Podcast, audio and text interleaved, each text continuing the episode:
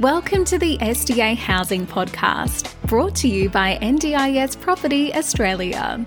Before starting this episode, we need to provide a general disclaimer. Information contained in this podcast is general in nature only. It does not take into account the objectives, financial situation, or needs of any particular person. You need to consider your financial situation and needs before making any decisions based on the information in this podcast. And you should consider seeking independent and professional advice for your personal circumstances. All right, let's begin.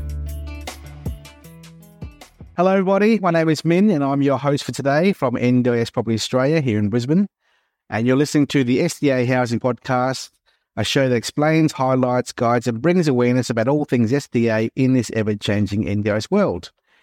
Today's topic is AUSHOMES, and we have a guest speaker, Josh Donaghey from AUSHOMES in Brisbane here. Welcome, Josh. Thank you, Minh. Thank you for having me. Mate, tell us more about you, who you are, what you do in AUSHOMES, and, and, and the company AUSHOMES. Yeah, Minh, I'm a was a former accountant. Um, work I came across to the building company about six, seven years ago. Um, Oz Homes has been around for about 27 years. Um, my background is working in a variety of different development projects, so development and um, sort of multi-unit as well as SDA type um, dwellings. Um, really have enjoyed the space with SDA and getting to know um, all the different partners and participants um, along the way. And it's quite a rewarding field to be working in at the moment. That's great to hear. So, how have you found as a business the building industry the last six to 12 months? Challenging, extremely challenging. Um, obviously, there's been a lot of builders that have um, struggled a lot over the last year. Um, cash flow's been a big issue, and that's been a result of record levels of demand, um, coupled with a particularly bad um, sort of weather pattern over the last 12 months. So um, the rain has just sort of exacerbated problems with supply chains that are already stretched. Um, so yeah, we've, we've found it extremely challenging. Um, you know, it's extremely challenging building environment. Um, the inflation factor has also mean meant that a lot of the margins just are constantly getting eroded. You'll you'll declare a job with you know, X dollars in it. And by the time you're finished, you're actually losing money. Um, so a lot of builders obviously just have just run out of cash and physically can't finish the projects. Um, in our case, we we're pretty quick to react to the inflationary pressure from our suppliers, and so we did increase um, prices along the way to sort of counter it. But um, nevertheless, it's still been very, very challenging. Building periods are also blowing out a little bit. We were typically building an SDA house in about six months they're now running on average between nine to 12. Well, that's good. Nine to 12 bucks is still better than most of the industry out there, I guess. Yeah. Mm. Mm. Mate, when do you think we'll get better for the industry in Southeast Queensland, do you think? Look, I, I think it's already starting to improve. Um, the interest rate rises have sort of been a welcome change. It's sort of curtailed demand a lot, um, and it's sort of helped, um, you know, helped our suppliers and our trades catch up. As well as that, the, the weather has been fortunate for us recently. We've had a good dry spell, so um, that hasn't been a factor in, in delays. Um, so I think the, the pricing on the material and labour side is probably starting to peak out. Um, and I don't expect that to continue at the same rate it has over the last 12 to 18 months. Um, and, and, I do think the, the build durations are probably peaked as well. And I think they're starting to come in. Um, on our books, as I said, we were showing about nine to 12 months for a typical SDA um, they are that time is starting to come in, you know, sort of seven months, and I expect by the end of the year we should be back down to six months again duration. Are your normal builds the same duration as the SDA builds? Pretty much, pretty much. The SDAs are a little bit longer at the back end um, to you know to work through all the audit process. Um, so that there is probably about another three to four weeks at the end for the, for the audit side, and there is a little bit more work involved quite a lot more work involved in the house itself in terms of you know the fit out and all that sort of stuff. So you're probably losing about another month there. So I'd say on average, an SDA house would be about two months longer than than a standard typical dwelling. Gotcha. So with AUSHOMES being around for 22, 23 years, how long have you guys been playing in the SDA field for? We started playing about four years ago, um, and you know, been pretty heavily into it over the last two to three. Um, it had a fairly steep learning curve. Um, you know, with with the SDA design guidelines and all the different requirements. So that that was a something that took a little bit of time for us, you know, our estimators and our supervisors to sort of come to terms with and get their head around the different um, specific requirements for SDA housing. The the requirements are in a lot of instances on top of sort of just the, the minimum AS fourteen twenty eight requirements that you know a lot of the foremen are familiar with. So it's been it's been a steep learning curve, but once you're on top of it, it, it sort of they just become like any other building. That's great to see you guys are embracing that. Yeah. Mm-hmm. Um, what what has your team learned along the way from the very early days when you first began to where you are now? I'm sure there's a big difference from, from the start and, and where you are now. What in your mind do you think you guys learned the most about this process, this journey? Sorry. Um, I think it's probably uh, the biggest thing is around being proactive in terms of making sure that, you know, we're implementing things in the design standard at the start. So making sure that the designs are correct to begin with. Uh, because changing things, obviously, during construction is expensive at the best of times. But when it comes to SDA, in some instances, it's actually almost impossible to change it because your hallways and all your widths and your circulation spaces are set dimensions.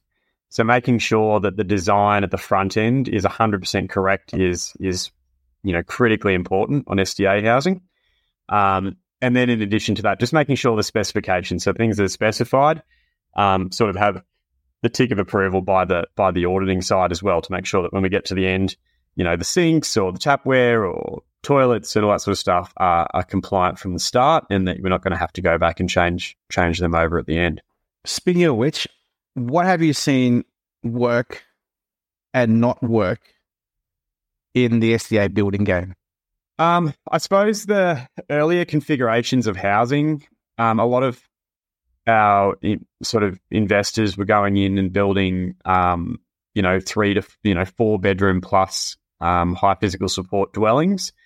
Um, in meeting with a lot of the providers and the participants themselves, a lot of them sort of were giving feedback that, well, you know, the four the four bedroom high physical support SDA model isn't one that's necessarily um, the most popular with participants and what they're necessarily looking for. Um, and so I think at the start, it was almost the investors were sort of saying, well, this is this is what's you know this is what the participants should be living in, and and the feedback from the providers was, well, no, this is what we actually want. And so the housing model, I think, sort of adapted and evolved over time um, to suit what the participants were actually asking for. Gotcha.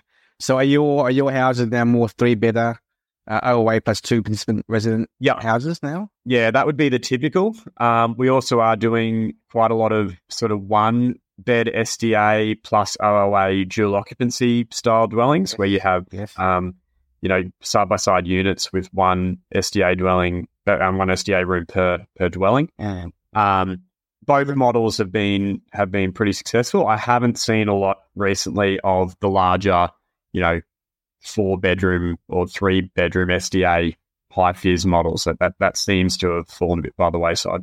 So speaking of dual occupancy, have you done many of those ones in SDA? Yeah, quite a few, quite a few. So that's been pretty popular. In a lot of instances, they've had, um, you know, a lot of instances they've had like a spare room in the dual occupancy so that it could be used for a family member or, you know, um, a different level of participant that may not be, say, high fizz. It could be like fully accessible participant. Um, so the dual occupancy model has been pretty hybrid. Um, and it might be the case that you have one high fizz side and one, say, fully accessible side, or one high fizz side, and then the other side is just a standard um, dual occupancy for a, a, a standard tenant. Um, obviously, seeing super high vacancy or you know super low vacancy rates in in the um, in most regional areas in southeast Queensland. So it, it's a pretty good hybrid model to have, you know, a standard dwelling house plus a, a high fizz um, unit um, in a lot of instances. So these dual locks you guys have been doing, are they being like three plus two or three plus one kind of spec design between the yeah, pretty, pretty much. Yeah. So um, some have been two, like two, like one SDA per side plus a, um, you know, carers or alternate accommodation room um, on each side, and some have been three bed. Are you say would it would it be OOA plus one, OOA plus one? Yeah, yeah. That's duplex, isn't it? Duplex. Yes, correct. Yeah. Okay. Is the cost to doing a duplex much more substantially more than a a dual lock because of the the time frame to lodge for DA and BA and Yeah, it's structured? Yeah, well, yeah. So a lot of them are going through as community residences. Um, so they aren't necessarily having a material change of use application done over the top of them. If the intention is to strata title the dwelling, um, for example, and sell them off separately, um, in, in, those instances, yes, typically they'll require a material change of use, and that does have pretty long time frames. Like at the moment, our average um, MCU time is sort of three months typically for, to do a to do a DA. Um, so you know, normally a proper MCU dual occupancy is taking about a year to 15 months to build um, when you include the DA timeframes. Well, when, when I first met you a year, a year and a half ago, you said to me it was very important for you to know that the channels that you work with have an associated provider with the channel partner. Yes. Is that still the case with your business? The, very much. Can you, can you, can you explain why to our listeners why that's important? Important to you as a business, AUSHOMES, that who you do business with, they are associated with providers. Why is that important? Well, mainly because most of our business, we have really no retail presence as, a, as an organization. Our whole presence is based on referral and repeat business. And so for us, it's really critically important that the investors have a, if there's an investor involved, that they have a really good um, experience, which includes making sure they have a tenant. Um, now, most of the time, um, having a provider on board and linked in um, is, is, sort of essential uh, because it's it's critical to finding the tenant and having them on board at the beginning makes you know ensures that the right house is being built for the right tenant. Um, a lot of the time, the the SDA dwellings are, are built bespoke um, for a particular um, provider's tenant in mind, and so you know making sure that they're on board at the beginning just helps to ensure that there will be a tenant at the end, and that investor comes back and, and does another project with us. That's great.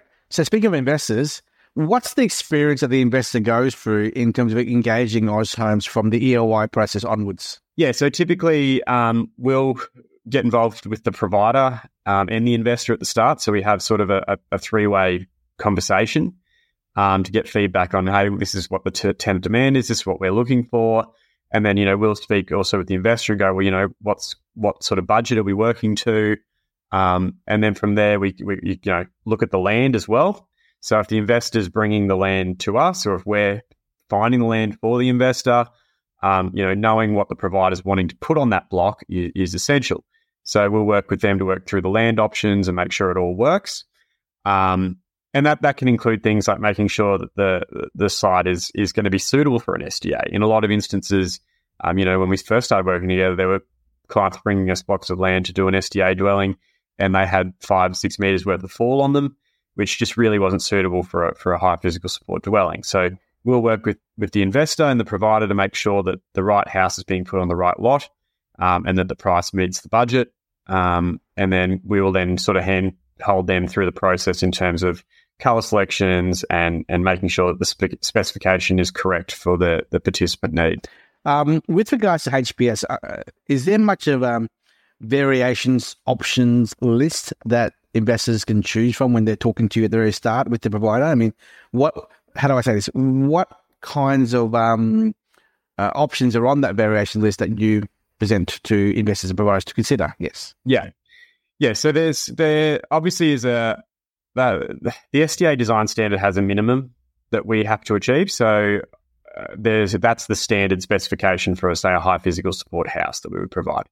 On top of that, there is a whole lot extra that can be included in the fit out, um, which which include things as simple as different color selections to you know full ceiling rails and hoists. Um, you know, automation is standard in most instances, but you don't necessarily need the door actuators on a lot of houses. So, depending on how far an investor wants to go, they can fully automate the house with full door actuators, as well as um, you know uh, the the ceiling rails and hoists as well. Um, and then you can go um, as far as different kitchen appliances to what, what our standard high physical support appliances are. As long as they're still compliant, we still have to make sure they're compliant, but there's there are a myriad of upgrades that they can select from, um, which our color consultant will go through with them at the time. Sure. Any unusual requests made so far for HPS? Not really. All, we tend to find is that a lot of our investors, or some of our investors, will have um, they'll be it'll be a family relative um, that they're building the house for, um, and so they'll have very specific requests around um, certain fit out items that will suit that particular tenant. Um, and so it, you know, it can be things like in the case of a robust house, um, where the, the, the, the family might have said to us, look, we just don't want, um, the participant, um, to have access to the kitchen, for example. So we would fully build the kitchen in so that it's, it's its own self-contained room. Um, heaps of different things like that, where whereby we'll try and accommodate um, the, the particular participant um, in terms of design as well as specification. That's great. I mean, it's very rare to see a builder do an enclosed kitchen yeah. or a robust home, but I think yeah. you're doing that. Yeah. yeah. Speaking of robust, um, what's your feedback on that? Have you done many of those compared to HPS and your numbers? What's in your yeah? Yeah. So the the higher rate, high physical support has certainly been a, a dominant um, category versus robust. Um, I think a lot of that has just been to do with um, land availability. In most instances, robust dwellings will require land that's um, you know a bit detached or separate from from the neighbour, um, and so that can be hard hard to find. Um, and the high physical support's been a little bit easier in that in that respect. Uh, with that said, we have done quite a few robust dwellings. They are a bit more difficult in terms of the participant requirement. Um, they are very, very because it's behavioural um, house. They tend to be a bit more, yeah, um, restrictive in what you can do with them. Mm-hmm. Yeah. Mm. So, how many have you done with robust? May I ask? Total, we've done, done about fourteen robust dwellings in total, um, compared to high piers, which would be, yeah, probably over forty. Um, high. Yeah, gotcha, gotcha, yeah. gotcha. What about IL, FA? Do you do many of those? Yep. Yep, we've done a few. Again, they're sort of probably uh, they're sort of more of that hybrid model where people will be doing a high FIS and incorporate an FA maybe on one side of a dual occupancy or something.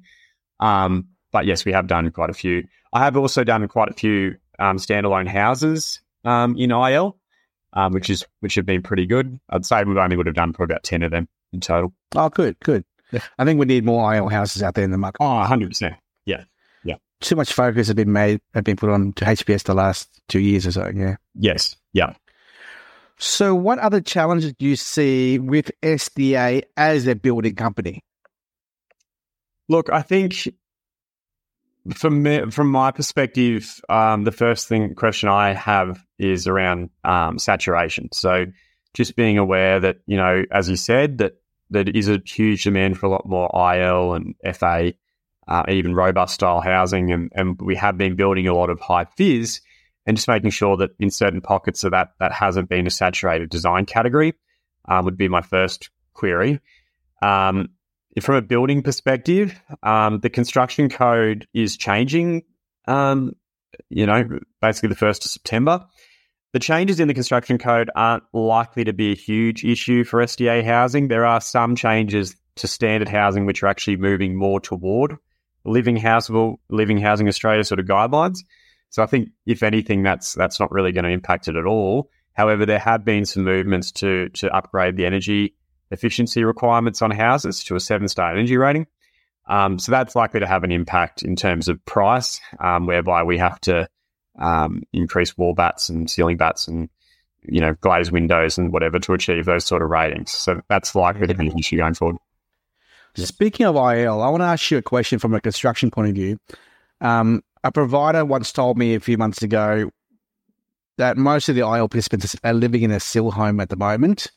Right. Um, with the livable housing um, changes Australia wide being more towards an IL standard, yeah, we may we may see less IL SDA homes being built because the standards go is it being increased. what's your feedback on that on that comment there? My fear, my feeling is that that won't actually necessarily be the case because the standard change um, is only partial. Uh, is a partial change toward the Livable Housing Australia guidelines. For example, it requires uh, at least one accessible entry into the house, but that isn't required for every single um, exit point to the property. So it's not necessarily required for alfresco doors. It's not necessarily required for your front door. Um, you can comply with the new code just by having a you know a, an entry door from your garage, uh, for example, into the house. So I still think there there's to do SDA dwellings properly and to get the right certification for them, there's still quite a lot more work than just the minimum of the new construction code. Hmm. So, what areas have AUSHOMES been building in for SDA? Uh, like localities. Yeah, yeah, yeah. Yeah. So, uh, quite a lot in Toowoomba, Warwick, some in Brisbane if we can get land, um, Redlands, uh, Sunshine Coast, uh, Logan City Council, pretty much pretty much every major um, local government council in southeast Queensland. Um, we're also now also pushing into Gympie as well. Oh, good. Yeah. Gympie has a lot of um, uh, a lot of uh demand from HPS out there. Yeah, yeah, yeah, yeah. So, are you actually in Gympie now? we are. We are in Gympie. Now. Yeah. Oh, good, good. Yeah. Um, I think we may have a few clients with blocks of land up there for sure. Yeah. Um, any words of advice for potential investors considering SDA? just my biggest thing is make sure that you you have a really s- strong provider on board with you. Um, it makes the whole process a lot less stressful. Um, being sure that you've got that provider to you know guide you in terms of this is what the tenant demand is. Um, when we first started, as I said, we had a lot of investors saying what they thought the tenants were going to want. Um, and I think that was the wrong approach. I think the approach needs to be participant led. Um, and so, you know, getting feedback from the providers is, is critical um, in that participant led approach. Exactly. Now, at the other extreme spectrum, what words of advice do you have for any builder or developer listening to the show right now on their potential entry into SDA construction, NDS construction? Um, any builder entering it, um, the my commiserations for the next year because it's going to be a bit of a curve. Um, the my biggest thing would be just to really drill and drill and drill and drill into the SDA design guideline and just un- know it back to front. To be honest, make sure that your drafts person, whoever's drawing your plans, is fully across the SDA design guideline. Um, and make sure you get it audited, you know, at the design stage by a, an SDA, accredited SDA assessor, um, to make sure that everything's compliant, um, which will just make the SDA audit at the end a million times easier. Do you come across many um, owner occupier participants who want to design and build their own uh, SDA home for them to live in themselves? It's mainly around family, so it's not so much that they're necessarily owner occupier. It's more the family uh, sort of doing the house for for for a relative or whatever. That's very common at the moment, um, and that's actually we kind of really enjoy doing that because it allows us to to design bespoke the house for the particular person. Yeah. participant. Oh, that's good, mate. Mate, thank you so much for your time, taking the time out of your day. I know it's very, you're very busy on your end. It, this gives us a very good perspective, insight perspective as to uh, what it takes for a building company like AUSHOMES to to get involved and maintain their presence in the SDA uh, NDS sector. Really appreciate your time, Josh. Um, uh, I guess my last words are: well, I know you work with channels, right, um, partners. Um, but if if other agents around Australia want to con- get in contact with you or other other groups as as well, what's the best way to contact uh, you guys? Uh, Yeah, just website and yeah, just just just through the website aushomes.com.au. Um, where just get on, get in touch with us. We're more than happy to have a chat to you. As I said, we have we have providers that that we that we work with, and we're more than happy to give you their details. Mm-hmm. And also, we're happy to work with any providers that that that, that people may want to wish wish to work with themselves. So, because one last question, because you are a wholesale business, you don't deal directly with the public. I mean, this, this is a very this is a very complex topic. SDA. Yeah. If a client if a client rang you directly to your office, I mean, what's what's your response to the inquiry? Would you how would would you guess? Yeah, so so we'll we'll, we'll certainly have a chat to the client. Um, basically, what I've just explained today is how I would respond to them. I basically say like, do you have a provider and do you have land? And that's sort of my first two questions. Yeah. Um, if they say no, we don't have a provider, I'm more than happy. As I said, more than happy to introduce them to some. Uh, but alternatively, you know, my recommendation is make sure they come in with a provider first. It just makes things a lot Yeah. a lot easier. Um, and yeah, just a lot more fluid as well. Yeah, it's, it's important to race because we don't want 100 people ringing you next week, next month saying, Hey, Josh, I heard you on the podcast. Can you help me out here? Yeah. Resource, you're not resourced to help out people directly with that, are you? No. Not not really. No, we, we don't we, we don't actively sell. So we're not we're uh, really the builder first and foremost. Um, so you know it would it would be important to contact as a, a provider or someone who could facilitate that, and then by all means we're we're happy to build the the dwelling for them. Mm-hmm. So any listeners out there in in southeast Queensland or, or interstate, uh, if you have land, you want to you know work with a builder to build an SDA home, make sure it's flat, it complies uh, talk to a, your provider you have, or or talk to the team at, at AUSHOMES here, mm-hmm. and um, do not contact the office if you have no idea about SDA because SDA is a very complex topic, my friend, isn't it? it is. It is. It's been, you know, it's been a long, a long learning curve for everybody. Um, but you know, we're we're pretty proficient now, and and more than happy to build the house. Good. Josh, thank you so much for your time. Appreciate your, your efforts here, and we look forward to talking to you more later on down the track. Awesome. Thanks, man. Thanks, mate. Bye bye. Cheers. Yeah, bye. We hope you enjoyed this episode. Please make sure you are subscribed and following us so you can keep in the loop with all of our upcoming episodes. We would really appreciate it if you could leave us a five star rating, a written review, and to share this podcast with those that could benefit. Until next time, catch you on the next episode.